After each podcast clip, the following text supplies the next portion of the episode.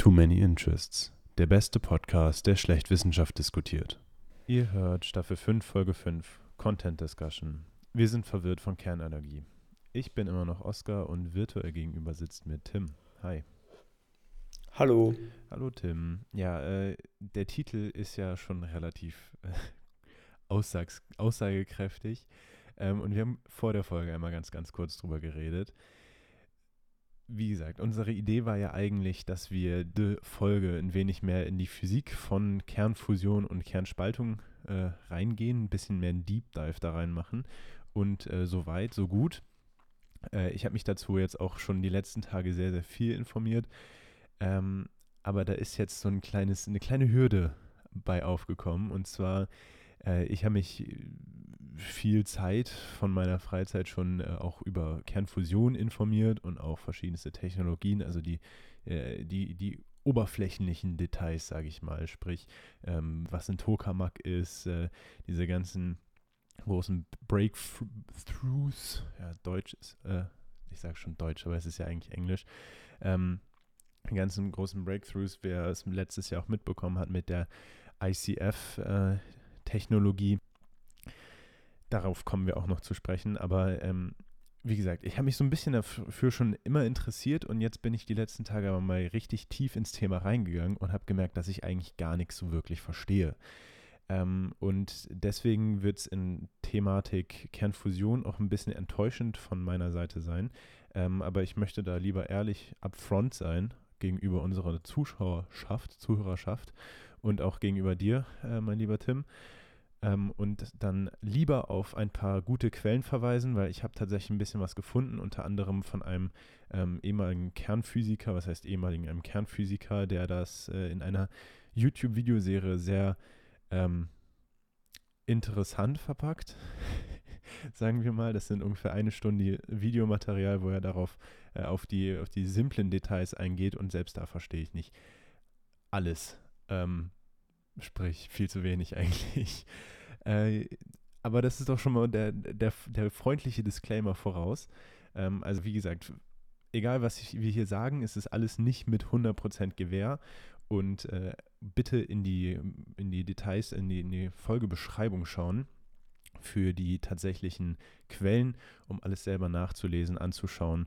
Ähm, und äh, ja, das ist zum Thema Kernfusion. Die, die Basics davon äh, besprechen wir trotzdem später noch.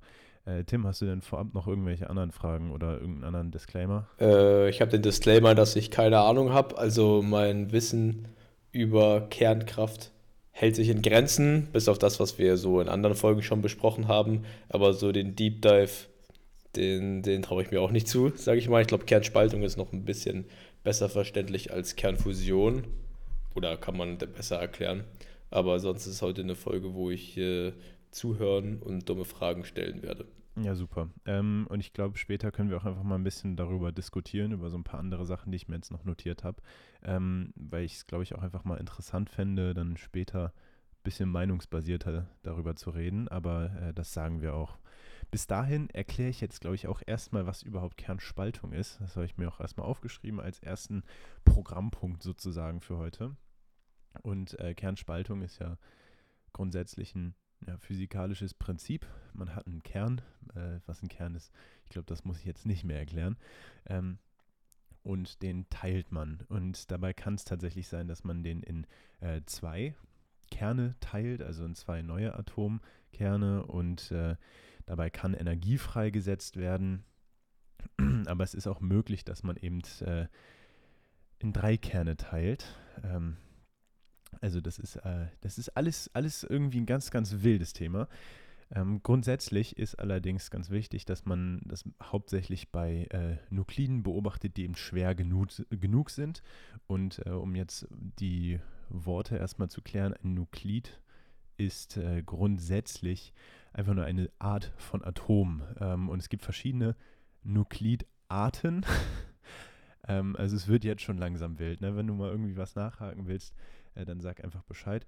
Ähm, genau, und es gibt verschiedene Nuklidarten und äh, davon, äh, da, da, sprechen wir unter anderem von Isotopen, Isotonen, Isobaren und Isomeren. Ähm, in die genaueren Details will ich jetzt auch gar nicht eingehen.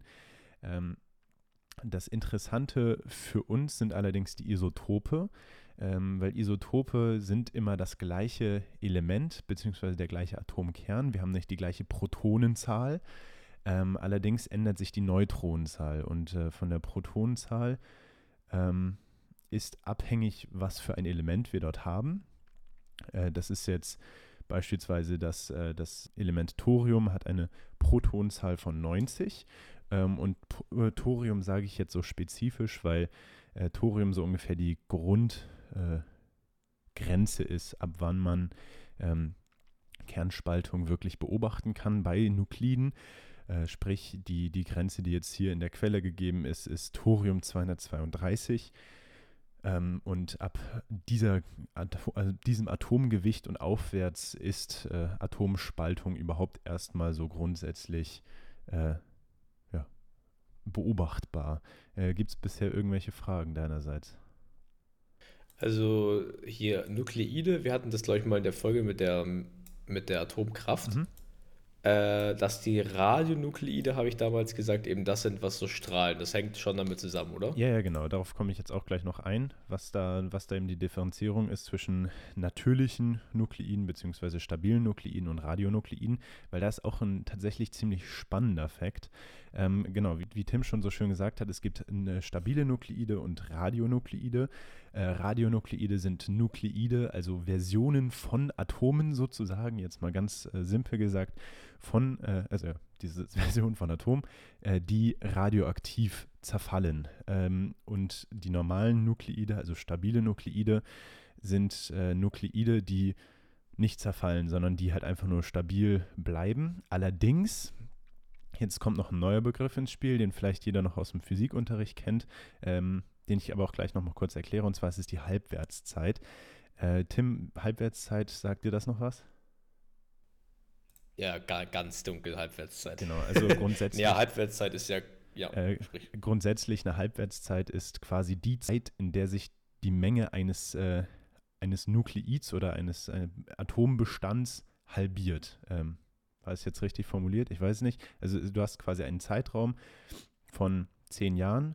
Du hast eine, äh, du hast zehn Gramm von einem bestimmten Atom oder von, von irgendeinem bestimmten Element so. Und äh, wenn die Halbwertszeit zehn Jahre ist, dann hast du nach diesen zehn Jahren nur noch fünf Gramm von diesem Element. Ich glaube, das war jetzt verständlich erklärt, oder? Genau. Ja, genau so ist es. Genau. Ähm, und es gibt eben auch äh, einige Sachen, einige Beobachtungen, die in den letzten Jahren gemacht werden. Ähm, und zwar gibt es manche Nukleide, die ursprünglich als stabil anerkannt wurden. Allerdings hat sich jetzt langsam herausgestellt, die sind gar nicht stabil. Die haben allerdings einfach nur so eine lange Halbwertszeit, äh, dass man sie jetzt erst beobachten kann, dass die quasi zerfallen. Und ähm, auf die ganzen genauen Zerfallsarten wollen wir jetzt gar nicht eingehen. Es gibt nämlich tatsächlich auch noch verschiedene Zerfallsarten. Ähm, ganz grob gesagt für die Leute, die es wahrscheinlich auch noch aus dem Physikunterricht kennen. Ähm, Alpha, Beta minus, Beta plus und Gamma-Zerfall. Also die, das sind jetzt so die großen vier, sage ich mal. Ähm, ich habe mal hier keinen vergessen. Ich denke nicht. Genau. Ähm, und jetzt kommt es zu dem tatsächlich recht witzigen Fakt der fast schon auf deinem Niveau ist mit Fun Facts, Tim. Und zwar, ähm, es gibt in der Natur, es gibt natürlich Naturnukleide von Atomen, das heißt äh, Nukleide, die man in der Natur anfinden kann. Und, äh, und es gibt insgesamt 245 stabile Naturnukleide und 80 Radionukleide. Und äh, wir Menschen sind aber natürlich super da drin, äh, an der Natur rumzuwerkeln und rumzuforschen. Und jetzt darfst du mal raten, wie viele künstliche Radionukleide wir erschaffen haben. Also, wie gesagt, die Quote ist 245 Naturnukleide, die stabil sind, zu 80 natürlichen Radionukleiden. Mhm. Sind die, sind die 200 irgendwas, sind die auch äh, ja, natürlich? Ja, die sind, das sind ja. die natürlichen Nukleide. Also, das ist alles, was natürlich vorkommt. Okay. Hm. Naja, da der Mensch ja schon immer ein bisschen über die Stränge schlägt. Ich sag 1000. 1000, äh, tatsächlich fast knapp daneben. fast knapp daneben. Oh. Äh, es sind 3000 Radionukleide, die wir ähm, ja, künstlich oh. erzeugen können oder Gar nicht so schlecht. Haben. Es ist der absolute Wahnsinn. jetzt wird es langsam interessant und äh, tatsächlich auch irgendwie ein bisschen noch absurder. Und zwar, wir haben ja schon gesagt, es gibt ja, ähm, ja Kernfus äh, Ker Kernspaltung. Das heißt, wir wollen hier Kerne haben und wir zerspalten die und ähm, ja, das ist an sich ein relativ simpler Prozess. Man kann sich vorstellen, dass einen Ball an Protonen, Neutronen und Elektronen, bisschen die Elektronen sausen da irgendwo rum. Du hast deinen Ball an Protonen und Neutronen und äh, der spaltet auseinander und dabei äh, wird Energie frei und ähm, dann hast du zwei neue Kerne und die Gesamt, das Gesamtgewicht dieser beiden Kerne bleibt allerdings gleich. Ich glaube, das ist logisch, weil es geht ja nichts verloren, aber es entsteht auch nichts aus der Luft dazu. Ähm, so, die, dieses Grundprinzip ist ja ganz simpel. Und da kommen jetzt allerdings so ein paar andere Prinzipien ins Spiel, äh, die irgendwie ein bisschen abgespaced werden. Und äh, ich fange vielleicht mal bei dem äh, nicht ganz so absurden Prinzip an, weil das, das Prinzip, was wir für Kernspaltung ähm, nutzen, wir Menschen, wir spalten ja fröhlich Kerne in einem äh, Kernreaktor, wie der Name es schon so schön sagt. Ähm, und dort machen wir das eben mit neutroninduzierter Spaltung. Bedeutet, wenn man ein Neutron auf einen Kern schießt, der eben schwer genug ist, dann ähm, ja, dann wird dieser Kern angeregt und spaltet sich, äh, weil er eben eine bestimmtes, ein bestimmtes äh, Niveau überschreitet. Und ich habe mir das hier auch irgendwo aufgeschrieben, wenn ich den, äh, ich glaube, es war die, die, der Coulomb-Wall. Ähm, ja, ja, genau, der Coulomb-Wall ist, ist ein Klassiker. Das ist, es ist, es ist, es tut mir leid, wenn man das nicht ganz so leicht verfolgen kann. Ähm, aber es ist halt alles ein wenig absurd, das äh, simpel zu erklären. Vor allem, wenn man nichts aufzeichnen kann. Das wäre jetzt eigentlich äh, sehr hilfreich für mich. Ähm, aber interessant wird es eben bei dieser neutroninduzierten Spaltung, weil bei der Spaltung selber dann eben wieder Neutronen frei werden und die Neutronen, die dabei rumsausen, äh, können dann in einer Kettenreaktion quasi noch mehr äh, Neutronen ähm, ja, spalten, äh, noch mehr Kerne spalten. In der Praxis bedeutet das, du hast quasi ein Neutron, was du in so ein ähm, Radionukleid reingibst oder meistens sind es Radionukleide, weil die eben anfälliger sind für diese Spaltung. Ähm, und dann spaltet sich dieses Radionukleid. Du hast zwei neue Kerne und eben ein paar freie Elektro äh, Neutronen. Diese freien Neutronen äh, treffen auf neue Radionukleidkerne äh, und spalten die und so weiter und so weiter und so weiter. Ich glaube, das ist ein. Also, also, das heißt, wenn ich mir jetzt ein Kernkraftwerk vorstelle, wo Kerne gespalten werden, dann sind es immer Radionukleide, weil die anfälliger sind. Richtig? Für die, für was sind die jetzt genau? Weil du hast gesagt, es sind Radionuklide, die gespalten werden, wodurch dann wieder neue Radionuklide mhm. entstehen. Nee, nee, die, die Radionuklide Und, haben wir vorher schon. Ah. Also in der Realität sieht es so aus, wir benutzen ähm, angereichertes Uran 235 in Kernreaktoren und ähm, manchmal auch Plutonium 239, aber dazu kommen wir später noch. Und äh, dieses Uran 235 ist grundsätzlich äh, schon mal ja, ein Radionukleid.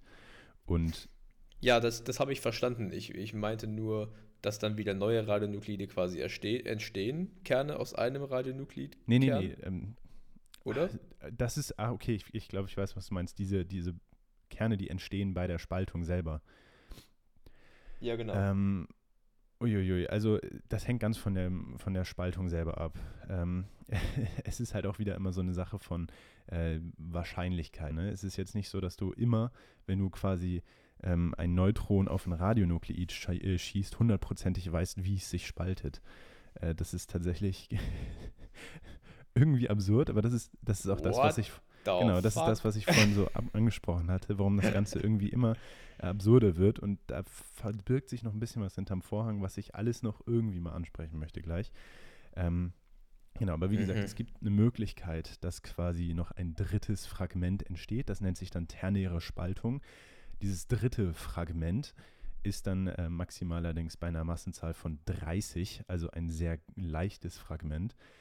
Ähm, und in beispielsweise Kernreaktoren fallen häufig bei der Kernfusion äh, nicht Kernfusion, Kernfission, wichtig. Fission heißt nicht Spaltung, äh, von Fisio, glaube ich, ist es äh, lateinisch oder Fissio.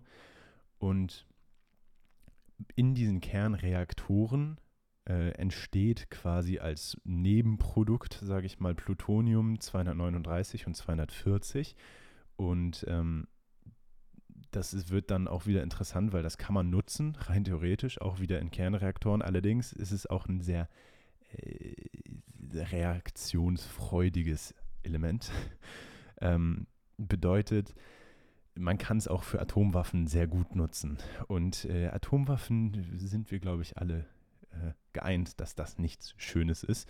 Ähm, auch wenn es physikalisch ehrlich gesagt sehr, sehr spannend ist. Und äh, dazu kommen wir gleich noch. Weil äh, das Ganze wäre natürlich nicht äh, spannend genug, wenn wir nicht noch ein bisschen Quantenmechanik reinbringen würden. so, und ähm, wir waren jetzt bisher bei dieser neutroninduzierten Spaltung. Ich glaube, das hat man soweit verstanden. Willst du es nochmal kurz recappen, damit man vielleicht in deinen Worten. Ich habe es nicht ähm, verstanden. Ich habe ich hab nicht verstanden. Also, wenn ich jetzt. Äh, also, also ich stelle mir halt vor, dass wenn ich einen Kern spalte, dann stelle ich mir vor, ich ja. habe so einen Kern, ja, ja so genau. ein Radionuklid. So, ich habe schon mal nicht verstanden, warum ist der Radionuklid anfälliger zur Spaltung als ein anderer Kern, was du gesagt hast.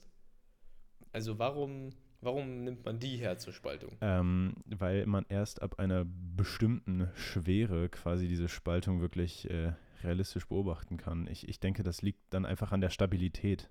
Also ich, ich kann dir jetzt nicht 100% äh, Gewähr darauf geben, weil dazu habe ich tatsächlich nichts gelesen, warum genau jetzt die das dort funktioniert. Ich weiß nur, dass eben ab einer gewissen Schwere erst diese Nuklide ähm, reagieren, äh, beziehungsweise sich eben spalten mhm. lassen. Und dann. Okay, und dann habe ich, stelle ich mir quasi so einen ja. Kern vor, ja. Und da schieße ich dann ein Neutrino drauf. Neutron. So, Feuer? Ja. Achso, Neutron. Okay. Neutron schieße ich drauf und dann. Neutrino ist nochmal was anderes. Also das ist. Ja, ja. Es ist so. Es ist so confusing. Und da schießt du einen Neutron drauf und dann spaltet sich der Kern in ein, zwei, mehrere, also mindestens zwei andere Kerne, oder? Und neue Kerne. Genau, genau. Wo genau. aber nicht. Manchmal auch drei. Aber manchmal auch drei und das ist dann diese Ter, irgendwas, was du gesagt hast. Ternäre Spaltung. Ternährung, ternäre Spaltung. Das bedeutet, man weiß aber nicht, wie ich es jetzt verstanden habe, mit Sicherheit, dass es dann wieder ein Radionuklid ist, sondern es kann halt auch was anderes sein. Man weiß es nicht. Hier ist es halt. Es wird halt einfach gespalten in, in zwei oder drei Teile.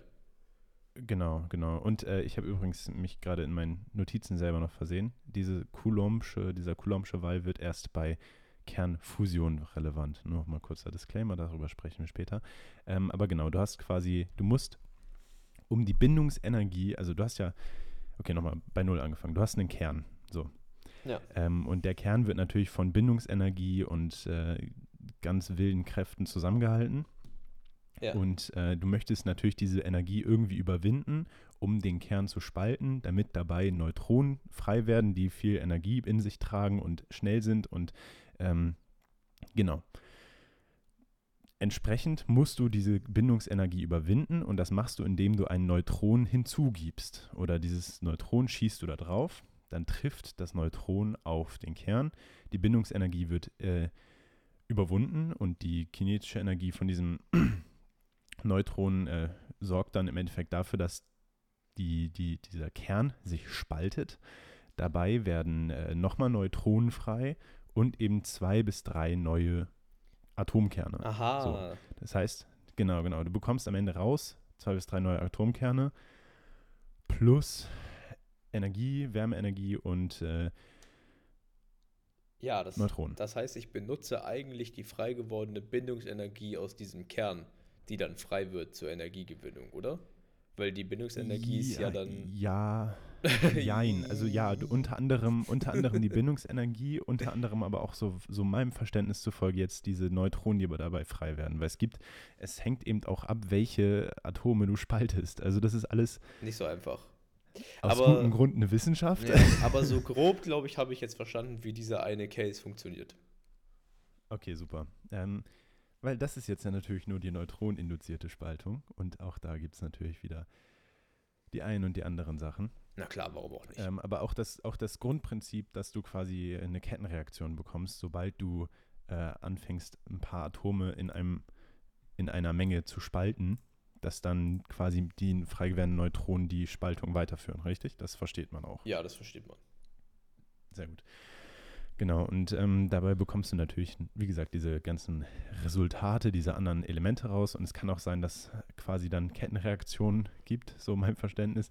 Das heißt, du hast, du fängst mit einer Spaltung an und die ähm, Isotope, die dabei en entstehen, äh, spalten sich dann gegenseitig oder keine Ahnung. Also alles auch nochmal ein bisschen absurder. Aber neutroneninduzierte Spaltung wäre jetzt ja alles gut und schön, ne? das kann man ja irgendwie kontrollieren. Es gibt allerdings noch so ein anderes Prinzip und das nennt sich Spontanspaltung. Und äh, Spontanspaltung, ähm, Quantenphysik, ganz simpel gesagt. Äh, Easy. Ich probiere es mal, ich probiere es mal. Ähm, so, über Quantenphysik haben wir ja schon mal gesprochen äh, ich weiß nicht, willst du mal kurz so dein Knowledge einmal zu Quantenphysik noch zusammenfassen? Also, also ich, was ich zu Quantenmechanik und Quantenphysik weiß, ist, dass quasi, da geht es ja wirklich um die aller, aller, aller kleinste Ebene von Interaktion zwischen irgendwas. Ja, und ja. das heißt quasi, das ist so die, die, die aller unterste, allerkleinste Ebene und soweit ich das auch von, von Harald Lesch gelernt habe, alles ist Quantenphysik und alles ist irgendwo mhm. Quantenmechanik mhm. und ähm, es ist einfach diese kleinste Form von Wechselwirkungen. Und da gibt es ganz, ganz wilde Sachen. Ich kann mich nicht mehr so ganz genau erinnern, aber Up- und Down-Geschichten gibt es da und Spins und sowas. Also ganz ja, wild. Da, das, das ist aber tatsächlich heute mal gar nicht das Thema. Also das ist äh, erstmal Daumen hoch, ja, alles ist irgendwie quantenmechanisch und alles ist irgendwie lost. ist halt wirklich so. ähm, also Quantenphysik ist, wenn Realität Wahrscheinlichkeit wird. Ähm, das lasse ich mal kurz sacken. Versteht man davon irgendwas? Ich denke jetzt nicht. Also, was, wär, was, ja, was man ja schon bei Quantenmechanik sagen muss, oder glaube ich, das ist ja auch so ein bisschen der, der Key, was du gerade gesagt hast, wenn man sich vorstellt, also was vielleicht heißt, Realität wird Wahrscheinlichkeit, dass man ja bei der Quantenmechanik ist ja auch der Ding, der Ding wahrscheinlich, das Ding, dass du nicht weißt, ist es richtig oder falsch, ist es 0 oder 1, ist es da oder ist es nicht da. So, genau. dass ein, dass der Zustand nicht definitiv eins ist, sondern der Zustand ist je nach Betrachtungsweise, ob du hinsiehst oder nicht, oder was du beobachtest und was nicht, ist der Zustand 1 oder 0. Und das ja. Teilchen halt, was war das nochmal? Da ist Licht ein Licht. Licht ein, ist ein Quantum. Genau. Licht ist ein Quantum. So, also das heißt, es ist ein Teilchen und eine Welle zugleich. Genau, Teilchen ähm, und Welle zugleich. Je nachdem, was man beobachtet. Und das ist doch einfach wild. Das ist doch komplett Je nachdem, was man wie wild. beobachtet. Das ist ja auch noch das Ding. Wenn du es einfach ja. nur so beobachtest, dann es sich meistens wie eine Welle. Wenn du allerdings einen Sensor dran tust, dann verhält es sich wie ein Teilchen. Ja, Logischerweise. Das ist so krass. das ist so krass. ähm, ja, allerdings die ganzen super detaillierten Thematiken brauchen wir heute gar nicht. Wir reden nur über einen ganz simplen, ganz simples Konzept, ähm, und zwar den sogenannten Tunneleffekt. Und du hast gerade so schön gesagt, ja, es kann sein, wenn man nicht hinguckt, ist es 0 und 1 oder nicht 0 oder nicht 1 oder irgendwas dazwischen. Ähm, und laut dem Tunneleffekt kann es eben auch sein, dass es einfach irgendwo da drüber oder irgendwo darunter ist. Also, wie ich ja gerade schon erwähnt hatte, bei der Kernfission braucht man eben diese Potentialbarriere, also brauchen eine bestimmte Energie, um eben diese Bindungsenergie zu überwinden. Das hat man, glaube ich, schon verstanden, ne? Das, ja, das hat man verstanden. Genau. Ähm, und es wär, Quantenphysik wäre nicht Quantenphysik, wenn Quantenphysik nicht sagen würde, ja, also eine Barriere gibt's, aber die ist ja nur relativ. ähm, ah. Genau. Im Endeffekt, dieser Tunneleffekt bedeutet vor allem bei Radionukleiden, beziehungsweise eben bei Nukleiden ab einem bestimmten Gewicht, ähm, dass, es, dass die Teilchen selber diese Potentialbarriere eben äh, überwinden können, auch wenn es physikalisch gar nicht möglich ist. Also nach klassischer Physik zumindest. Ähm, bedeutet, wir haben dieses, dieses, diese Barriere und irgendwann sagt einfach Quantenphysik, ja komm, jetzt äh, spaltest du dich halt einfach, weil Physik, nee, Muss nicht. Also jetzt, das ist sehr simplifiziert. Wer sich dazu was in, äh, informieren möchte, wir tun mal ein paar Links äh, zu dem Tunneleffekt auch in die Beschreibung. Ähm, aber ich, ich sehe mich absolut nicht in der Lage, das auch noch äh, erstens richtig und zwar ins äh, Veranschaulich zu erklären. Das überlasse ich dann Leuten, die es tatsächlich studieren, was ich leider nicht tue. Ähm, auch wenn ich tatsächlich, äh, es klingt so komisch, aber ich würde eigentlich echt gerne mal Physik studieren. Naja, vielleicht irgendwann in der Zukunft. Ähm, hast du das denn verstanden? Also der Tunneleffekt. ja. Frag mich was. Was genau soll ich verstanden haben? das ist eine gute Frage. ähm, nee, hast du verstanden, was, was der Tunneleffekt bedeutet für unsere äh, Radionukleide? Naja. Ich nehme, ich nehme das mal als Nein. Also im Endeffekt bedeutet es, es bedeutet im Endeffekt, ähm, ja, Teilchen können sich spontan spalten. Und äh, laut den Informationen, die ich hier vor mir habe, ist das wohl auch eine äh, eine der Effekte, die beim Alpha-Zerfall irgendwas damit zu tun hat ähm, oder es dem sich irgendwie ähnelt. Ähm, und was, ist, was es jetzt für uns praktisch bedeutet, wir können beispielsweise nicht einfach unbegrenzt große Brennstäbe bauen. Ähm, ganz simpel gesagt, weil ab einem bestimmten Punkt wäre der Brennstab einfach so groß, dass die Wahrscheinlichkeit für eine Spontanspaltung in dem Brennstab äh, zu hoch wäre.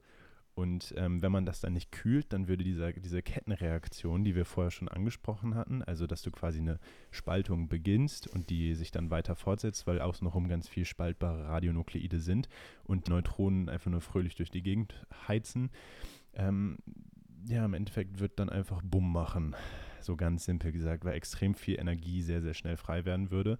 Und äh, für die Leute, die jetzt sich vorhin gewundert haben, warum ich meinte, eine Atombombe ist physikalisch interessant, ähm, dieser Tunneleffekt ist auch einer der Gründe, warum wir Atombomben nur bis zu, einem bestimmten, bis zu einer bestimmten Größe bauen können, weil wir können eben nicht unbegrenzt viel ähm, Plutonium beispielsweise in die Atombombe reinhauen, weil ab einem bestimmten Punkt eben nicht mehr kontrollierbar ist, wann jetzt diese Spaltung beginnt, beziehungsweise das dann auch nicht mehr kontrollierbar wäre. Und dann macht man es einfach irgendwann bumm. Aha. Äh, ja. Frage, wenn ich jetzt zum Beispiel, ähm, also weiß ich, wie hoch diese Wahrscheinlichkeit ist für das Max, also was ist der maximale Wert, sag ich mal, wie viel Plutonium kann ich benutzen, bis die Wahrscheinlichkeit, also in welchem, in welchem, ab welchem Bereich ist die Wahrscheinlichkeit kritisch? Weißt du, wie ich meine? Sind das mhm ab 10% oder sind das 0,% oder sind das 5%? Also, Weiß man das? Oder? Ich habe mich, ich, ich bin bestimmt mittlerweile auch auf irgendeiner FBI-Watchlist, weil ich habe mich vor vielen Jahren dazu mal sehr, sehr, sehr intensiv informiert.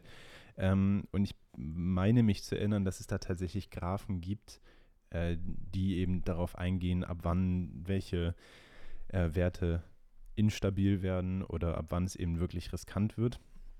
Mhm. Aber ich würde es jetzt keinem empfehlen, da zu sehr ins Detail zu gehen bei der Suche.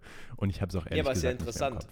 Also, weißt du, ob dann die Wahrscheinlichkeit ist 50 Prozent, dass dir das Ding um die Ohren fliegt oder ist die Wahrscheinlichkeit 10 äh, 10 oder 1 Prozent und man will das Risiko nicht eingehen? Also ich habe es nicht mehr im Kopf, ähm, auch ja. unter anderem, weil ich das damals noch nicht richtig verstanden habe und erst so ein bisschen die, das Verständnis für Quantenphysik und so dann im Physik-LK gelernt habe. Ähm, aber es gibt da auf jeden Fall Barrieren sozusagen, ja. Mhm. Aber was ich krass finde, ist, dass es diese Spontanspaltung überhaupt gibt. Also durch was wird die induziert, sage ich mal. Ja, das ist es ja. dann einfach entscheidet, jetzt wird gespalten. Das ist ja das, der Witz an Quantenphysik. Also das ist ja eben das Ding. Wir wissen es nicht. Weiß keiner, ist einfach, ist halt so. Ja, genau, so ungefähr. Ah, okay. Ja, der einfach. Sinn ist, dass es keinen Sinn gibt. So. Ähm. das ist einfach true. Das weißt du einfach nicht. Ja.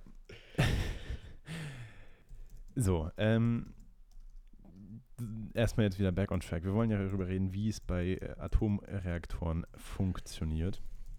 Und ich glaube, das grundsätzliche Prinzip haben wir jetzt auch schon erstmal verstanden. Also nach dem, was du jetzt äh, weißt, wie würdest du jetzt einen Atomreaktor dir vorstellen? Was passiert da drin? Ich würde so einen richtig fetten Brennstab bauen, der einen Spontanzerfall auslöst, damit ich endless Energy habe und würde einfach ein Kernkraftwerk bauen, was es packt. Nein, also, halt okay, also was ich jetzt verstanden habe, ist, ich nehme, ich, also in einem Kernkraftwerk habe ich jetzt quasi einen Reaktor, habe ich Brennstäbe, die nur einen bestimmten Schwellenwert an, an Masse erreichen dürfen oder an, an Gewicht, also halt an angereichertem radioaktivem Material, damit es keine Spontanspaltung gibt. Und dann spalten sich diese Kerne dadurch, dass eben die Bindungsenergie, die im Kern herrscht, überwunden wird. Dadurch werden spontan zwei oder drei, nein, nicht spontan, aber zwei oder drei, je nachdem, neue Kerne aus dem einen Kern gespalten. Mhm. Ja. Richtig? Ja. Und dann wird quasi dadurch, durch diesen Spaltungsprozess, zum einen die Bindungsenergie, aber auch die Energie von den neuen Neutronen, die da durch die Gegend fliegen. Und da habe ich verstanden, Neutronen sind einfach super energiereich und super ah, schnell. Nicht ganz, oder? nicht ganz. Also Neutronen selber sind nicht wirklich energiereich. Äh, die sind ja neutral. Deswegen Neutron, neutral. Aber dann, wenn sie durch die Spaltung geladen werden. Nicht, die was? werden nicht geladen. Das ist im Endeffekt äh, meinem Verständnis nach. Wie gesagt, ich bin jetzt auch kein Atomphysiker. Das ist alles äh, Hobbyphysik und ähm, wir tun alle Quellen hier rein. Ähm, Im Endeffekt ist es die kinetische Energie der Neutronen und der gespaltenen Atomkerne, die dann äh, reibt. Ach so, die werden beschleunigt. Ja, ne, durch, die, durch, diese, durch diese Spaltung werden sie eben beschleunigt und durch, die, äh, durch das Überkommen der ja. Energie. Und da entsteht auch unter anderem Reibungs, Reibungsenergie. Also es endet alles in Reibungsenergie und Reibungswärme. So. Und diese Reibungswärme machen wir uns dann de facto zunutze. Mhm. Ja. Ja. Okay. Ja, gut, aber ich glaube, ich habe so, so ungefähr habe ich verstanden. Das ist gut. Ähm, das war auch das Ziel, ja. dass man es zumindest so ungefähr versteht, weil es ist, also es ist ja wie gesagt eine komplett eigene Wissenschaft. Und ähm, das Spannendste ist, also wenn man da anfängt, sich zu informieren, äh, dann ist der erste Blick immer recht simpel. So, okay, man hat da Teilchen und das macht Bumm und gespalten. Dann stolpert man über den Tunneleffekt und dann, okay, what the fuck. weißt du, da fängt es dann an. Und dann, dann geht ja, man ja. langsam, aber sicher tiefer in dieses Rabbit Hole und dann kommen immer andere Spaltungen. Dann probierst du diese, äh, diese Spaltungsprozesse zu verstehen, die Mathematik dahinter vielleicht noch zu verstehen. Ähm, und ab einem gewissen Punkt ist es dann einfach nur so absurd, äh, dass man einfach gar nichts versteht, weil ich habe leider ja auch keinen Mentor hierbei. Äh, ich wünschte, ich hätte noch meinen Physik-LK-Lehrer, das war echt ein Held. Ähm, aber hey, man gibt sein Bestes. Ich kann es aber trotzdem jedem empfehlen, sich dazu mal zu informieren, weil es ist eine ganz, ganz wilde Welt äh, der Physik und äh, irgendwie auch der Chemie. Ähm, machen jetzt noch einen ganz kurzen Exkurs tatsächlich in äh, Atomwaffen, äh, weil, wobei, nee, das machen wir später. Ähm, erstmal reden wir ein bisschen über Atomwerke, äh, Atomkraftwerke, weil, wie gesagt, da gibt es ja verschiedene Arten und wir befinden uns ja derzeit eben in Generation 3. Und äh, auch da während dem Research habe ich ein paar witzige Sachen gefunden. Und zwar gibt es äh, beispielsweise von den Russen ein Atomkraftwerk, äh, was schwimmt. Es ist so ein inselähnliches Atomkraftwerk. Ich äh, suche gerade in meinen äh, Quellen. Na, wie gesagt, die haben eben ein kleines Atomkraftwerk entwickelt, was auf einer ganz kleinen Insel schwimmt und das kann man dann in Häfen ziehen oder eben in äh, ja, Einmal, durch, durch Venedig, Venedig fahren. fahren. und dann da äh, Atomkraft machen. Das ist alles äh, Generation 3. Ja, Atomkraft machen ist auch ein richtig, richtig, äh, ja, richtig wissenschaftlicher nice. Ausdruck, ich weiß. ähm, ach, ich bin jetzt gerade zu blöd. Ich habe mir so viele Sachen hier notiert und. Also, wir haben ja jetzt mal die Kernspaltung haben wir jetzt durch, oder? Also so Pi mal Daumen, das, was man da, was wir jetzt da in dem Fall besprochen haben.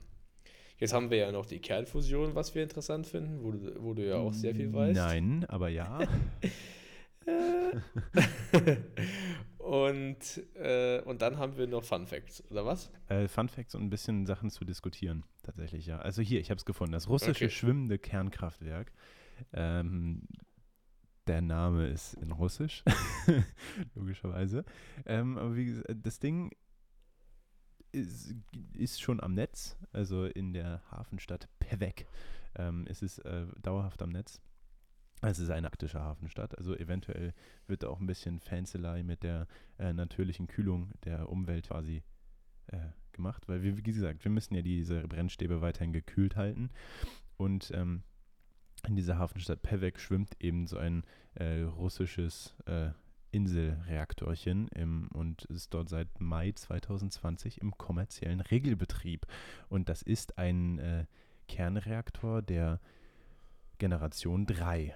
Also ziemlich fancy schmancy. Und ähm, das finde ich cool. das finde ich. Drei, drei ist das Neueste. Drei oder? ist derzeit das aktuellste Jahr ähm, und vier sind eben die zukünftigen Reaktortypen, äh, die eben vom, ja, von den internationalen Leuten so irgendwie alle, alle äh, vorangetrieben werden. Und zu Generation 4 gehören übrigens auch diese Flüssigsalzreaktoren oder eben diese Thoriumreaktoren. Und äh, ich glaube, jetzt versteht man vielleicht auch besser, warum äh, Thorium so eine coole Option ist. Wer jetzt mit Thorium noch nichts anfangen kann, darüber haben wir eben in unserer ersten Folge dieser Staffel gesprochen, gerne mal reinhören. Ähm, und zwar Thorium ist wohl sehr leicht, diese Kernreaktionen zu beenden. Also das heißt, wenn du ähm, bei Thorium so eine Kernspaltungsreaktion begonnen hast, dann äh, läuft das automatisch weiter, aber eben sehr moderat und nicht so hochreaktiv wie jetzt beispielsweise bei Uran. Und ähm, das Schöne daran ist, dass wir, wie gesagt, das relativ leicht beenden können. Ähm, und das ist in dem Sinne super. Falls irgendwas passiert, dann äh, kann man quasi einfach einmal alles abstellen und das äh, hört auf zu reagieren. Und man kann Thorium auch nicht für Atomwaffen nutzen, äh, weil Thema kurzer Exkurs in Richtung Atomwaffen. Ähm, wir haben ja jetzt schon darüber gesprochen, dass man nicht unendlich viel äh, atomares Zeugs da reinschmeißen kann in so eine Atombombe. Man kann allerdings tatsächlich Uran meinem Verständnis nach nutzen, um äh, atomar, also atombombenfähiges Zeug herzustellen. Sprich, wenn man in einem Reaktor beispielsweise ja auch ähm, Uran nutzt, also das Natururan, äh, Uran, genau, Uran, dann ähm, haben wir, bekommen wir dabei ja auch Plutonium raus, das habe ich ja schon gesagt.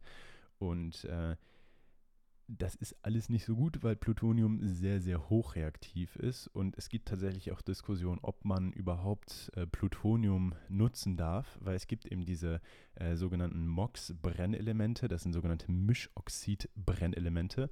Ähm, Oxid deswegen, weil wir auch in, herkömmlichen Kernreaktoren eben äh, Oxide von Uran nutzen, eben dieses Isotops 235 von Uran. Und äh, wir haben, äh, wir, wir, benutzen dort meinem Verständnis, wie ich es jetzt äh, gesehen habe, Natururan.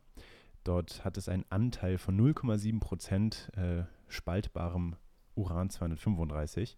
Ähm, ich weiß jetzt nicht, ob das erst noch oxidiert wird daraus und dann angereichert und was weiß ich. Äh, Im Endeffekt bekommen wir allerdings auch Plutonium 239 äh, und 240 raus und das kann man wieder nutzen. Und ja, es ist halt alles alles irgendwie ein bisschen, bisschen vage, weil ja, man kann es nutzen, aber Plutonium ist gefährlicher, weil es hochreaktiver ist. Und man könnte es beispielsweise jetzt nicht in Krisenregionen hinstellen, das sowieso nicht, weil Plutonium ist äh, atomwaffenfähig. Ähm, und dann ist auch wieder die Frage, wie macht man das mit der ganzen äh, Transport von diesen MOX-Brennelementen, also diese Mischoxid-Brennelemente. Mischoxid beschreibt hierbei nur diese Mischung aus Uran und Plutonium-Brennelementen. Also wie gesagt, es ist irgendwie so eine ganz, ganz wilde Thematik. ähm, ja, also es gibt äh, in, in Deutschland eben aber auch welche, die diese MOX-Brennelemente nutzen, aber dafür muss man extrem, also muss man extra für lizenziert sein. Punkt erstmal kurze Pause, kurz mal wieder durchatmen und sacken lassen. Ähm, ja. Ja, macht Sinn, oder? Was meinst du jetzt? Dass man dafür lizenziert sein muss. Definitiv, ja, ja. Ähm, ich, ich finde halt auch irgendwie allgemein diese ganze Thematik Plutonium irgendwie ganz wild, ähm, weil Plutonium wird beispielsweise bei Thoriumreaktoren oder bei manchen Versionen von Thoriumreaktoren, es gibt ja verschiedene Angehensweisen an diese Flüssigsalz- oder Thoriumreaktoren und äh, bei manchen ist es eben nur nötig, dass du am Anfang ein bisschen äh, Plutonium hinzugibst, damit eben die äh, Reaktion gestartet wird. dann kannst du allerdings den Plutoniumanteil wieder rausnehmen, wie es praktisch aussieht. Also ob man dann wirklich einfach nur so ein äh, so eine Reagenzglas mit Plutonium quasi in das Salz reinhält, dieses Flüssigsalz. Realistisch natürlich nicht, aber ähm, wie das dann aussieht, weiß ich nicht. Äh, das Coole ist allerdings, wenn das rein theoretisch wirklich irgendwann äh, praktisch nutz, nutzbar wird, dann könnte man, wie gesagt, in irgendwelche Krisengebiete hingehen und den Leuten dort eben grünen Strom äh, anbieten, indem man sagt, guck mal hier, wir stellen euch einen Thoriumreaktor hin, äh, wir geben euch Thorium, weil das könnt ihr nicht irgendwie, es kann, kann auch eure korrupte Regierung nicht irgendwie missbrauchen. Ich will jetzt nicht irgendwelchen Leuten was vorwerfen, sondern das sind eben nur diese bösen Leute, die da quasi das jetzt missbrauchen wollen. Und ähm, dann schickt man da ein paar Leute von der UN oder sowas hin und äh, die sind unter ganz, ganz viel militärischer Sicherheit oder was weiß ich, sorgen dafür, dass der Reaktor anfängt zu reagieren und äh, dann haben sie erstmal für relativ lange Zeit äh, nahezu klimaneutralen Strom. Ja gut, man darf auch nicht vergessen, also mit, äh, mit Plutonium kann man ja auch Zeitreisen, ja? Also wer zurück in die Zukunft gesehen hat, ne? einfach in ein Auto reinstecken und fahren frei. Also da muss man auch mal, ich meine, grüner Strom, ja, muss ein DeLorean sein, ich meine, grüner Strom ist geil, ja, aber Zeitreise ist natürlich nochmal eine ganz andere Ecke. Ja klar, selbstverständlich. selbstverständlich. aber ähm, das ist schon cool, ich glaube, du hattest schon mal irgendwann über Thoriumreaktoren gesprochen, zumindest ist mir da ein bisschen was auch im, im mhm. Hirn geblieben es ist auf jeden Fall hochgradig äh, interessant. Auf jeden Fall, auf jeden Fall. Ähm, und was auch sehr, sehr interessant ist, also man könnte natürlich jetzt sagen, ja, aber ist ein Atomkraftwerk wirklich so klimaneutral? Ähm, und keine Sorge, wir kommen später nochmal zu der Atomfusion. Ähm, aber ja, an Atomkraft. Kernfusion, oder nicht? Atomfusion, Kernfusion macht das sich nichts. Also das ist jetzt. Äh, Nimmt macht sich nichts. Die Aussage ist die gleiche. Ähm, zumindest Gut. in unserer wissenschaftlich inakkuraten Darstellungsweise. Es macht jetzt keinen Unterschied mehr, ob ich mich da jetzt auch noch verspreche. stimmt. genau. Ähm, Allerdings, wie gesagt, ist, ist, man könnte jetzt natürlich sagen, ja, aber es ist, ist die gesamte, der Lebenszyklus von so einem Atomkraftwerk ist ja auch nicht gut, weil gerade bei sicheren Atomkraftwerken wird ja extrem viel Beton benutzt und Beton ist ja, wie wir beide, denke ich, auch wissen, nicht gerade atom, äh, umweltfreundlich. Ähm, und ja, das stimmt. Also gerade bei neueren Atomkraftwerken muss extrem viel Beton benutzt werden, um eben vor äh, sowas wie Direkteinstürzen von Flugzeugen zu schützen. Das ist kein Witz. Es äh, gibt auch eine, eigenes, eine eigene Kommission für, gerade in Deutschland natürlich, die sich mit der Sicherheit von Atomkraftwerken beschäftigen, gegenüber auch Angriffen. Und äh, ich, ich suche gleich auch nochmal raus, wie die heißen. Jetzt gerade wollte ich aber auf was anderes hinaus. Und zwar könnte man natürlich sagen, ja, es ist ja dann alles nicht so super klimaneutral, also auf, auf lange Sicht so. Ähm, allerdings hat die, das, die United Nations Economic Commission for Europe äh, da ein Paper zu erstellt oder ein, eine relativ ausführliche ähm, Analyse und dort haben sie eben mal ähm, auch ganz, ganz schön in einer Grafik zusammengestellt, äh, wie viel denn die Lifecycle äh, Emissions in äh, CO2-Äquivalenten pro Kilowattstunde sind. Und das war jetzt von 2020. Ähm, hat man verstanden, was da jetzt das Ziel von der Analyse war? Ja, hat man verstanden. Äh, äh, aber eine Sache, die, die ich mich auch, also ich meine, klar, die Frage zu stellen, ist äh, ein Kernkraftwerk klimaneutral in der Herstellung? Da würde ich mal die Frage stellen, ist ein Windkraftwerk klimaneutral in der Herstellung und ist ein Solarplatte ja, ja, genau, genau, genau. klimaneutral genau. in der Herstellung? Genau, dazu, dazu kommen wir eben jetzt gleich. Ähm, ich fand eben diese Grafik auch nur so spannend, also ich gehe da jetzt auch gerade nur so drauf ein, weil ich das einfach extrem spannend finde im Kontext von äh, Umwelt. Weil natürlich es ist irgendwo ein legitimes äh, Argument zu sagen, ja, es ist jetzt auch nicht 100% klimaneutral. Und ich meine, dass sowas wie äh, Steinkohle oder so jetzt 912 bis 1095 äh, Gramm CO2 pro Kilowattstunde verbraucht, ist jetzt keine, äh, kein, kein großes Ding. Also das erwartet, denke ich, jeder. Und da ist tatsächlich auch äh, natürliches Gas besser dran. Also das ähm, emittiert wohl bloß 403 bis 513 ähm, Gramm CO2 pro Kilowattstunde. Allerdings ist auf der gesamten Grafik tatsächlich nukleare Energie das energieeffizienteste oder das umwelteffizienteste. Ähm, weil wenn wir jetzt beispielsweise, wie du schon gesagt hast, eine Windenergie, äh, Onshore-Windenergie ist dort äh, mit 7,8 bis 16 äh, Gramm CO2 pro Kilowattstunde dargestellt oder auch sowas wie Wasserenergie, was, was so das zweitbeste ist tatsächlich auf der Darstellung, ist bei 6,1 Gramm bis 11 Gramm CO2 pro Kilowattstunde. Gottes Willen, das sind viele interessante Worte, die ich hier von mir gebe. Ich verwirre mich selber nur noch mehr und deswegen auch wirklich groß. Äh, es tut mir leid, wenn hier irgendwas äh, falsch formuliert oder fehlinformiert ist. Ähm, wir machen das hier ohne Skript. Wir haben natürlich ein paar Programmpunkte, ähm, aber ja, für so wirklich geskriptete Sachen ist das hier natürlich nur ein Podcast. Aber dafür haben wir ja die Quellen in der Beschreibung, damit ihr euch das alles nochmal selber nachlesen könnt. Und jetzt darfst du mal raten, wo wir bei nuklearer äh, Energie sind im gesamten Lifecycle pro Kilowattstunde. Kann ich einen Referenzwert haben für Kohle? Äh, Kohle waren wir, hier steht irgendwas mit PC without CCS, ist bei 912 bis 1095 Gramm CO2 ja, pro Carbon, Kilowattstunde. Ohne Carbon Capture Storage, glaube ich, CCS. Ah, okay. Ja, das äh, Wie viel? Ähm, 912 bis 1095. Ah. Und äh, wenn wir, wie gesagt, wenn wir bei Wasser, das, das zweitbeste auf der, also das direkt nach äh, Nuklear war Wasser mit 6,1 bis 11 Gramm CO2 pro Kilowattstunde. 6, irgendwas. 6,1. Dann sage ich, Gramm. dann sage ich, äh, Kern ist ähm, äh, 3. 3 Gramm. 3,4 Es ist tatsächlich Gramm. nicht es ist nicht so ganz, ganz so absurd viel besser. Verdammt. Es ist bei 5,1 bis 6,4 Gramm äh, CO2 pro Kilowattstunde. Aber imagine im Vergleich zu Kohle. Huch.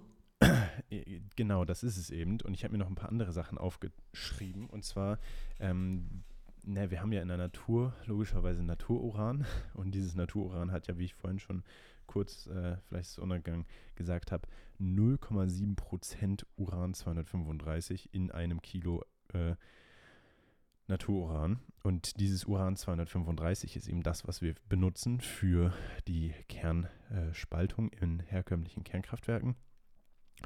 Und äh, trotzdem ist die Energieeffizienz von einem Kilogramm Natururan äquivalent zu 12.600 Litern Erdöl oder 18.900 Kilogramm Steinkohle ähm, als Referenzwerk. Ein durchschnittlicher Pkw heutzutage wiegt 1500 bis 2000 Kilo und das sind schon groß, also so SUVs oder so wiegen vielleicht zwei Tonnen.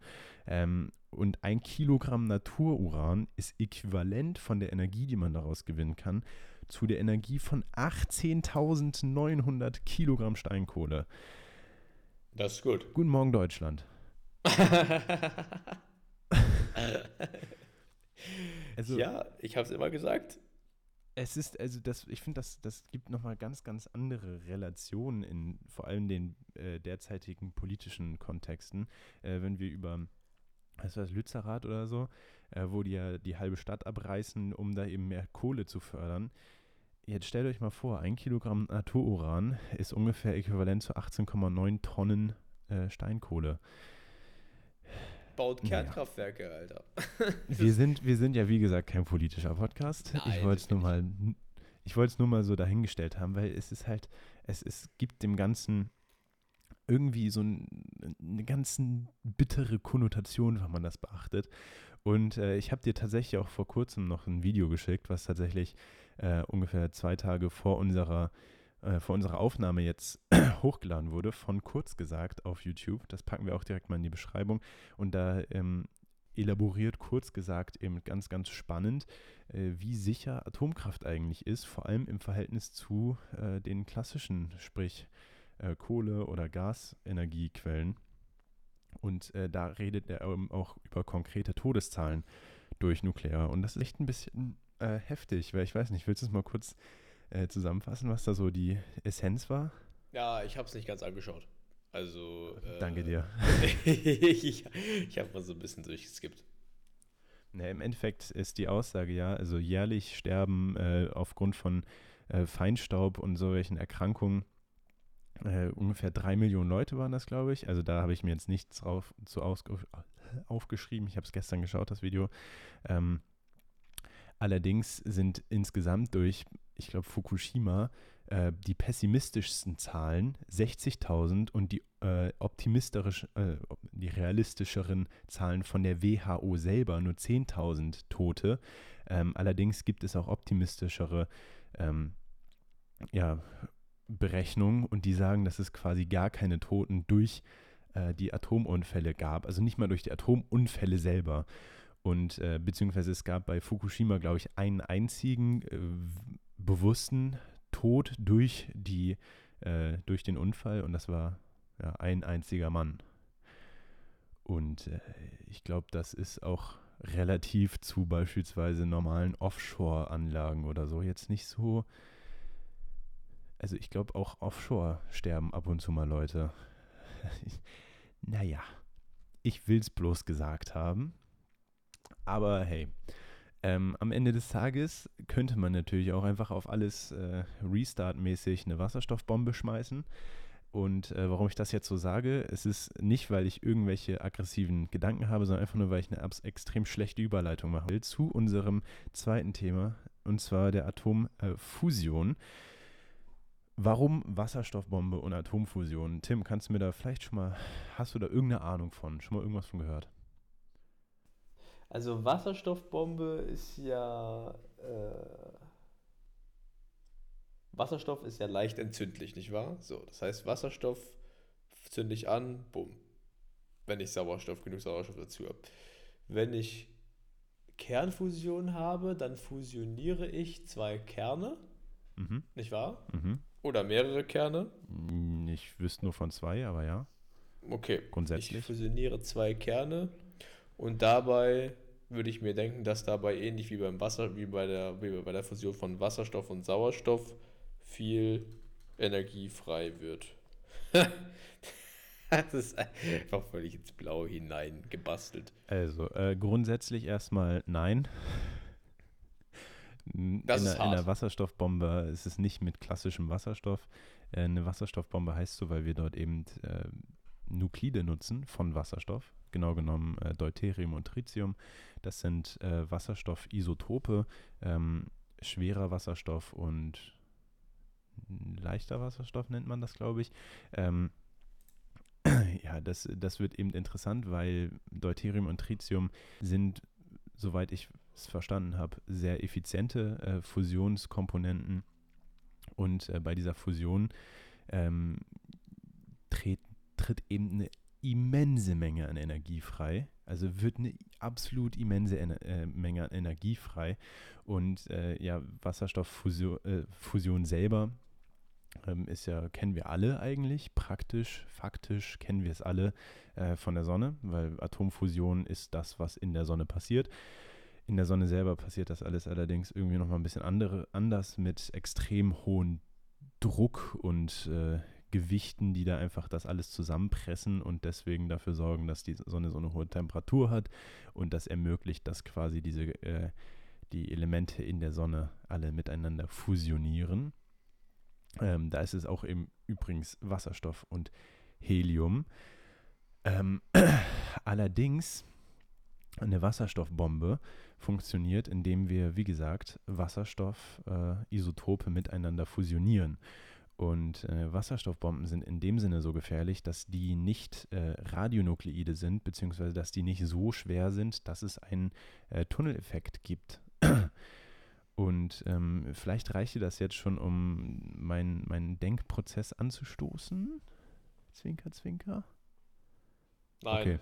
Ähm, Im Endeffekt bedeutet das, wir können ganz viel Wasserstoffisotope äh, in eine äh, Wasserstoffbombe reinhauen, so viel wie wir wollen im Endeffekt.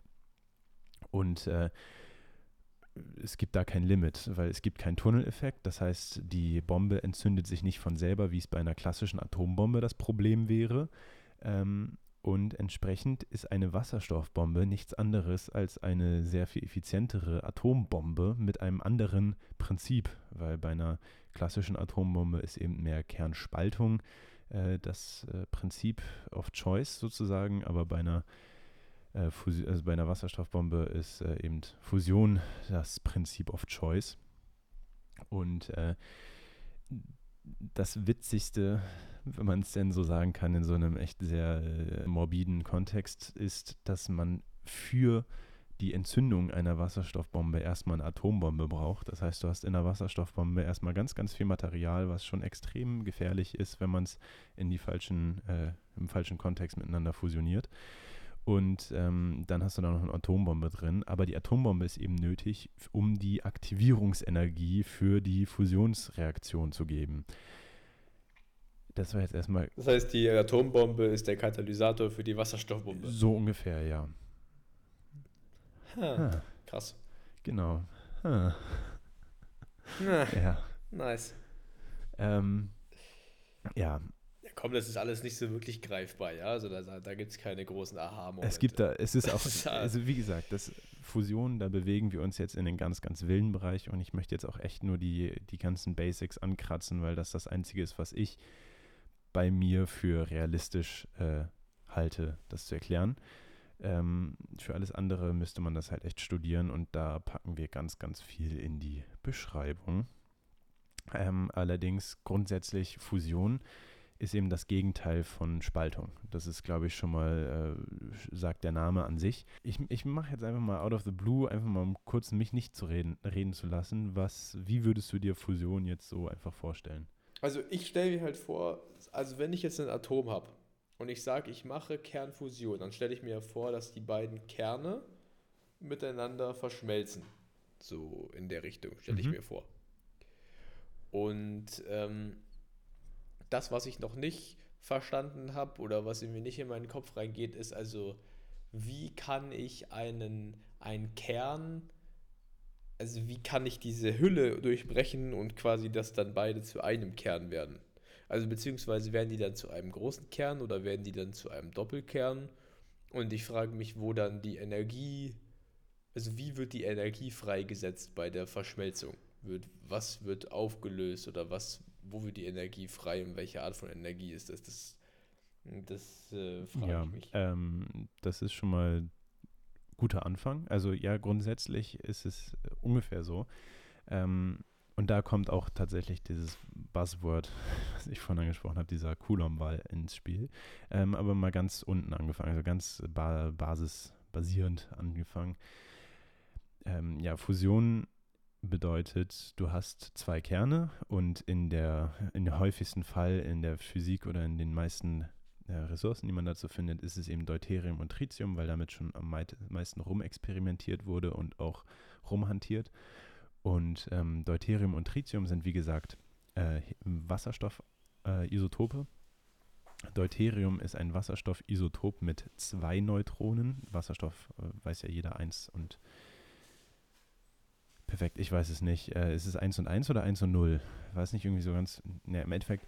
Ähm, ist natürlich perfekt vorbereitet jetzt. Habe ich mich zu sehr auf die anderen Sachen fokussiert, um die ganzen Ultra-Basics gar nicht rauszufinden. Ähm, ne, wir sprechen aber von Deuterium und Tritium. Deuterium zwei äh,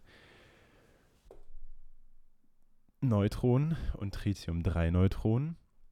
Und äh, bei der Fusion verschmelzen die eben zu einem Helium 4 und Helium-4 bedeutet äh, vier Neutronen und äh, ein, ein, Gewicht von vier. Ich rede übrigens die ganze Zeit Scheiße. Das ist nicht, das ist nicht zwei Neutronen. Tut mir leid. Ähm, ich äh, revidiere nochmal meine Aussage. Das gesamte Gewicht von Deuterium ist 2 und das gesamte Gewicht von äh, Tritium ist 3. Entsprechend müsste das bedeuten, dass äh, Deuterium ein Neutron hat und Tritium ein äh, zwei Neutronen. Wenn das jetzt falsch ist, dann äh, köpft mich einfach. Das Prinzip bleibt aber das gleiche. Äh, die beiden verschmelzen und wir bekommen Helium 4. Helium 4 bedeutet, es hat ein äh, Gesamtgewicht von 4. bedeutet zwei Protonen und zwei Neutronen und wie man jetzt relativ simpel mathematisch da irgendwie addieren kann. Wir hatten ja vorher äh, ein Neutron vom Deuterium und zwei Neutronen vom äh, Tritium, aber jetzt haben wir irgendwie noch zwei ähm, Neutronen über. Bedeutet, wir haben auch noch ein freies Neutron. So. Verstanden? Also, ich komme noch mit. Ich komme noch, noch mit. mit. Aber jetzt musst du aufpassen. Sonst ja, okay, wir machen jetzt mal eine Äquivalenzumformung. Ne? Also ganz, ganz simpel aus der Mathematik. Ähm, in dem Fall machen wir jetzt Mathe. Äh, Deuterium ist jetzt eine, eine Mischung aus äh, 1 plus 1, das heißt 2. ähm, und Tritium nice. ist eine Mischung aus 1 plus 2, bedeutet ein Proton und zwei Neutron, äh, Neutronen. So. Und jetzt haben wir 1 und 1, also 2, und 1 und 2, also 3. Und dann machen wir dann Plus dazwischen und dann haben wir insgesamt 5. Mathematisch passt, oder? gut. Passt. Gut, gut. Passt, ähm, aber beim Helium passt. werden eben nur vier von diesen fünf äh, genutzt oder eben irgendwie verarbeitet. Ja, genau. Also das, das, dieses eine ist eben ein freies Neutron. Und äh, dazu, on top, äh, wird dann noch extrem viel Energie frei, weil ohne Energie wäre natürlich langweilig. Und ähm, beispielsweise in der Sonne passiert das alles unter extrem viel Druck, was ich ja schon gesagt habe, weil die so schwer sind und äh, blau und blub. Bei Fusionsbomben, also Wasserstoffbomben, ist es auch sehr, sehr viel Druck und eben sehr, sehr viel Energie von der anderen Atombombe, die da ja explodiert. Und ähm, ja, jetzt ist halt für die Fusionsenergie in der realen Welt interessant, okay, wie schaffen wir es irgendwie, äh, die Fusion ähm, von Deuterium und Tritium ähm, ja, zu nutzen oder eben überhaupt erstmal entstehen zu lassen, äh, ohne dass wir so viel Energie reingeben müssen, dass wir keine Energie effizient herausbekommen. Verständlich? Erklär nochmal ähm, den letzten Satz das Prinzip von Kernfusion hast du verstanden. Also wir fusionieren. Ich habe jetzt verstanden, dass wenn ich das mache, dass dann was übrig bleibt, was ich benutzen kann. Ja, also in manchen Fällen, ja, das habe ich noch nicht dazu gesagt. Es hängt auch, es hängt natürlich auch sehr davon ab, was du miteinander fusionierst. Ähm, wir sprechen jetzt halt hier nur die ganze Zeit von Deuterium und Tritium, weil es eben äh, das äh, häufigste Beispiel ist. So. Aber es gibt eben äh, exotherme und endotherme ja. ähm, Fusionsreaktionen. Äh, exotherm bedeutet dabei, dass da Energie abgegeben wird und endotherm bedeutet, dass da nur Energie aufgenommen wird. Äh, also du kannst auch Sachen miteinander fusionieren und einfach nur komplett Energie verlieren.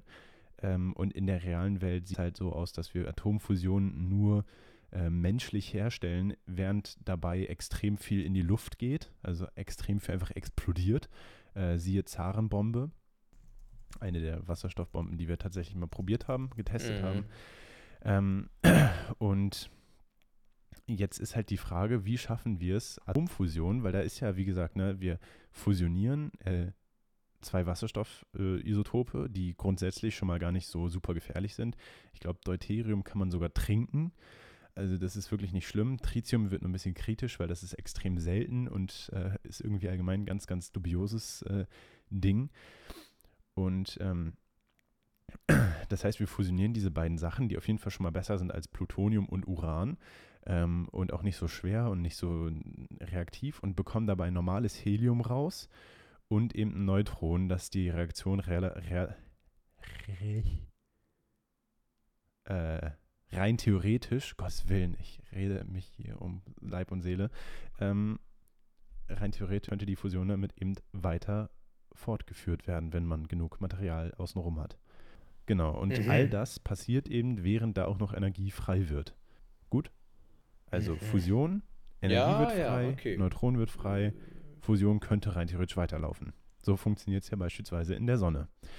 Das Ding ist, wir haben auf der Erde nicht konsistent so viel Druck wie auf der Sonne. Das heißt, wir haben uns jetzt ganz viele verschiedene Möglichkeiten ausgedacht, wie man rein theoretisch irgendwie äh, Temperaturen oder eben Druckniveaus äh, erreichen könnte, dass eben eine Fusion entsteht. Und diese Hürde bei der Fusion, über die ich jetzt schon gesprochen habe, diese, dieser Coulomb-Wall oder die sogenannte Coulomb-Barriere, ist eben das Potenzial, was nötig ist, um zwei Atomkerne miteinander fusionieren zu lassen. Logisch? Mhm. Ja, also äh, alle ja. Physiker. Ja, es ist irgendwie schon, es ist halt irgendwie schon logisch, es ist halt sehr absurd. Ja, es ist sehr schwer greifbar. Genau. Also man ähm, kann es nicht so richtig sich vorstellen. Und ganz davon abgesehen habe ich mich natürlich auch nochmal ganz dick selber verhaspelt am Anfang, deswegen das tut mir natürlich leid. Äh, aber ja, das ist die Basis. Und äh, problematisch wird es halt, wenn wir jetzt überlegen, wie schaffen wir es irgendwie, die Fusion aufrechtzuerhalten, wie schaffen wir es überhaupt erstmal, die Fusion zu gewährleisten, wie schaffen wir es quasi in diese Kerne, äh, dass die Kerne erstmal aufeinandertreffen. Ähm, und dann müssen wir auch noch so viel Energie hinzufügen, dass quasi eine Fusion äh, möglich wird. Das heißt, wie schaffen wir es, dass die Kerne viel Energie bekommen, dass sie miteinander fusionieren, ohne dass entweder was explodiert oder dass wir äh, so viel Energie reinstecken, dass die Energie, die rauskommt, äh, niedriger ist als die Energie, die wir reinstecken und wir im Endeffekt einfach nur Energie verlieren, indem wir Fusionen machen, sozusagen. Und äh, ja, weil Fusion selber haben wir schon geschafft. Also über verschiedene Herangehensweisen. Da werde ich aber ganz sicher nicht ins Detail gehen und es äh, ist mir dann auch leid, wenn man es nicht versteht. Aber da bin ich einfach echt noch weniger für qualifiziert als für den ganzen Müll, den ich jetzt schon hier friziere. Ähm, dafür tun wir aber dann halt auch wirklich ganz viele Quellen in die Beschreibung. Das habe ich ja schon jetzt äh, wiederholt erwähnt. Ähm, weil das ist echt ganz wild und das ist halt so das Bleeding Edge der derzeitigen äh, Physik, um ehrlich zu sein, und Innovation in der Physik und Energiegewinnung, zumindest in der Atomenergie, mit natürlich auch äh, Flüssigsalzreaktoren und all diesem Zeugs. Ja, es ist ganz spannend und wir hatten jetzt auch beispielsweise letztes Jahr im Dezember, ich glaube es war der 5. Dezember, hatten wir eine Ankündigung vom lass mich nachschauen, ich glaube, es ist das nationale äh, Center of äh, Inertial Confinement Fusion oder so. Also es ist eine, ein Labor in den USA, wo sie eben äh, an einer an einer Art äh, forschen, wie man Atomfusion äh, auf der Erde effektiv nutzen könnte. So. Ja. Ähm, wir bauen allerdings auch derzeit in, in, in Europa bauen wir einen riesigen Tokamak. Das ist eine andere Architektur für einen Fusionsreaktor. Wir haben Genau, genau, darüber haben wir schon gesprochen. Das ist eine, ein ganz, ganz großes, äh, großer Zusammenschluss. Ich glaube, es ist, äh, hat was mit ITER zu tun. Äh, ich meine, das ist alles irgendwie, ja, es sind auf jeden Fall ganz viele Länder, die sich da zusammengeschlossen haben, um den Tokamak äh, miteinander, äh, äh, miteinander zu bauen und dann auch in, äh, ja, in, in, Prozess zu nehmen, in, ah, in Betrieb, danke dir. Ähm, das Problem da ist allerdings, wie ich schon gesagt habe, eben, dass äh, unter anderem Tritium genutzt wird und Tritium extrem selten ist und entsprechend auch extrem teuer. Das heißt, wirklich rentabel ist es bisher noch nicht. Ähm, auch wenn natürlich die Fusion relativ äh, möglich ist in der, in der Theorie irgendwann in der Zukunft. Ähm, aber dann haben wir natürlich auch noch eine andere Architektur, wie man irgendwie an Fusion rankommen könnte. Das war irgendwie das äh, Max-Planck-Institut, ein, eine Architektur, die ist auch ganz absurd. Dazu habe ich auch noch ein schönes Video gefunden und das packen wir auch in die Beschreibung. Ähm, aber all diese Videos immer bitte mit einem ganz großen Grain of Salt nehmen, weil äh, einerseits ist es natürlich nicht klar, wie kommen wir an, an, die ganzen Ressourcen, weil rein theoretisch ist es natürlich alles nur in Anführungsstrichen äh, Wasserstoffisotope. Und entsprechend sollte es rein theoretisch auch äh, sehr günstig sein. Und äh, die Produkte, die dabei rauskommen, sind nicht radioaktiv und äh, strahlen nicht und sonst was. Aber praktisch ist es dann eben doch nicht ganz so leicht, weil wir eben hauptsächlich äh, Tritium nutzen. Es gibt natürlich auch andere Arten daran zu gehen, aber da ist es dann nicht so effizient. Das heißt, wir äh, bekommen dann nicht äh, so viel Energie raus oder müssen auf einer sehr viel höheren Temperatur laufen, um eben mehr Energie rauszubekommen und bla bla bla. Ähm, all das sind eben Sachen, die in den Videos, die wir verlinkt haben, besser erklärt werden, beziehungsweise auch einfach grafisch nochmal ein bisschen dargestellt werden, dass man das vielleicht auch versteht. Ähm, ja, alles in allem kann ich dazu nur sagen, Atomfusion ist ein sehr spannendes Thema und Atomfusion ist aber auch ein Thema, was schon seit äh, 30, 40 Jahren schon in der Physik äh, rein theoretisch existiert. Und es ist eben dieses Versprechen von sicherer und äh, umwelttechnisch auch super toller Energie und äh, die ist günstig und alles und sowieso und bla bla bla. Aber es ist immer noch 30 Jahre. Und äh, jetzt haben wir in den letzten paar Jahren bzw. Monaten auch echt viele Durchbrüche in verschiedensten Richtungen gemacht. Und äh, auch dieses, diese Ankündigung letztes Jahr von den Amerikanern, da denkt man sich vielleicht jetzt, wow, die Amerikaner, die sind ja quasi kurz davor, also die haben es ja quasi fast schon geschafft, so, so haben sie es ja auch zum Teil dargestellt. Ähm, die Wissenschaftler selber haben es allerdings nicht so dargestellt, das war mehr die Presse, die das so gemacht hat. Ähm, weil auch bei denen haben die irgendwie, ich glaube, über 200 Megajoule Energie erstmal in die Laser und so stecken müssen, weil da wurde es dann eben mit Lasern gemacht, dass man Energie eben in diese Kerne reinbekommt. Ähm, und da muss man eben über 200 Megajoule in die Laser reinstecken, dass man dann ungefähr 3,6 Megajoule an Energie rausbekommen hat. Aber offiziell wurde nur gesagt, ja, wir haben äh, 2, irgendwas äh, Megajoule reingesteckt und haben 3,6 oder 7 irgendwie so ähm, Megajoule wieder rausbekommen. Und das wäre natürlich super cool. Also wenn da wirklich knapp 50 Prozent äh, im Positiv rauskommen, das wäre der Hammer. Praktisch sieht es aber leider nicht so aus. Und äh, praktisch war deren Versuch eben auch sehr nicht serienfähig. Ähm, ja, es ist alles echt sehr absurd. Ich bin, ich, ich rede hier jetzt über ganz viele verschiedene Themen ähm, und spreche die halt alle mal an, weil das hat alles irgendwie was damit zu tun, einfach nur, dass man einen ganz kleinen, einen Bruchteil eines Überblicks bekommt, über was für ein Rabbit Hole man dort reinfallen kann, sozusagen. Also, ähm, ich glaube, ich habe dir auf jeden Fall schon die Synapsen verdreht, Tim. Also, ich meine, ja, das ist zweifellos so. Also ich habe jetzt schon auf jeden Fall besser verstanden, was Kernspaltung ist. Bei Kernfusion bin ich nicht durchgestiegen. Also ich habe das verstanden, was du gesagt hast, aber es ist halt, wie gesagt, es ist halt total mhm. schwer ergreifbar, wenn man jetzt nicht selber voll in der Materie drin ist. Und selbst du, der sich ja jetzt viel belesen hat und so, sagt, okay, es ist echt schwer, das alles zu überblicken. Aber ähm, ich, ich finde, es ist auf jeden Fall, es ist mega interessant. Es ist mega interessant, was man damit machen kann. Und äh, ich bin sehr gespannt, was da in der Forschung noch alles so kommt. Weil gerade diese Äquivalenz, ähm, Äquivalenzen, die du aufgezeigt hast, wie viel, ja, sag ich mal, ein Gramm genau. oder ein Kilo Pluton, äh, nicht Plutonium, sondern Natururan, glaube ich, war es, im Vergleich zu Steinkohle oder so, das ist ja Wahnsinn, ja. Also wenn du das mal droppen würdest, dann, glaube ich, kann die Kernkraft keiner mehr abstreiten, vor allem jetzt mit sicherer Kernkraft und mit sehr sicheren ja. Reaktoren und so, ist quasi das ist halt die Energiequelle. Wir hatten das ja auch schon mal in der anderen Folge mit Kernkraft besprochen, dass du sogar in manchen Kraftwerken dann die, den Atommüll einfach ja. äh, quasi bis aufs Minimum runterbrennen kannst. Also ich finde es sehr interessant, aber ja, mein, äh, mein Kopf raucht vom Zuhören und vom Versuchen des Ja, ich habe es gerade gesehen. Wir sind auch schon fortgeschritten in der Zeit. Ähm, würde ich sagen. Es ist, es ist sehr interessant, aber ich denke auch, ja. jeder, der das hier durchgehört hat, dem raucht jetzt erstmal der Schädel. Bis er das. Aber wir haben ja sehr, sehr viel in den Show Notes äh, und da kann man sich weiter belesen und, und vielleicht auch die, die Videos anschauen, die du noch reinhängst. Und wir kommen, es wird sicherlich nicht die letzte Folge gewesen sein, in der wir über Kernkraft sprechen. Davon gehe ich mal ganz stark aus. Ja, ja, bestimmt. Ähm, ich möchte übrigens noch ganz kurz als Notiz am Rande erwähnen, also dieser Tunneleffekt, ich weiß nicht, ob es untergegangen ist, äh, der Tunneleffekt existiert auch bei Kernfusionen.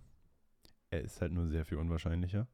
Und äh, du musst halt zwei verschiedene Elemente miteinander fusionieren. Äh, wir könnten jetzt noch kurz auf die Architektur von äh, Atomfusionsbomben eingehen. Oder wir lassen es. Oder wir lassen es. Ähm, im Endeffekt, äh, Quanten sind verwirrend. Kernfusion ist noch verwirrender, ja, wobei vielleicht auf einem Niveau. Ähm, schaut euch bitte die Sachen alle selber an und äh, macht euch ein eigenes Bild davon. Äh, viele Pressemitteilungen, ehrlich gesagt, also ich bin riesiger Fan davon. Ich bin wirklich absoluter Unterstützer von all dieser Forschung. Ähm, aber viele Pressemitteilungen muss man halt wirklich mit einem ganz, ganz großen Grain of Salt nehmen, wie man so schön sagt. Ähm, und sich da lieber von irgendwelchen echten Experten die Sachen durchlesen, als von äh, der Presse selber, weil die Experten halt sehr viel ehrlicher damit umgehen, beziehungsweise auch einfach äh, faktischer das alles äh, darstellen, als es in der ähm, Presse eben dargestellt wird. Und natürlich ist die Komplexität von diesem ganzen Thema eben eine Sache, die abschreckt. Das muss man dazu gesagt haben. Ähm, aber andererseits ist es eben für Leute, die da wirklich Interesse dran haben, gerade auch wieder ein Rabbit Hole, dass man sich echt sehr gut vertiefen kann. Das habe ich jetzt auch gemerkt und äh, es dauert äh, zu verstehen.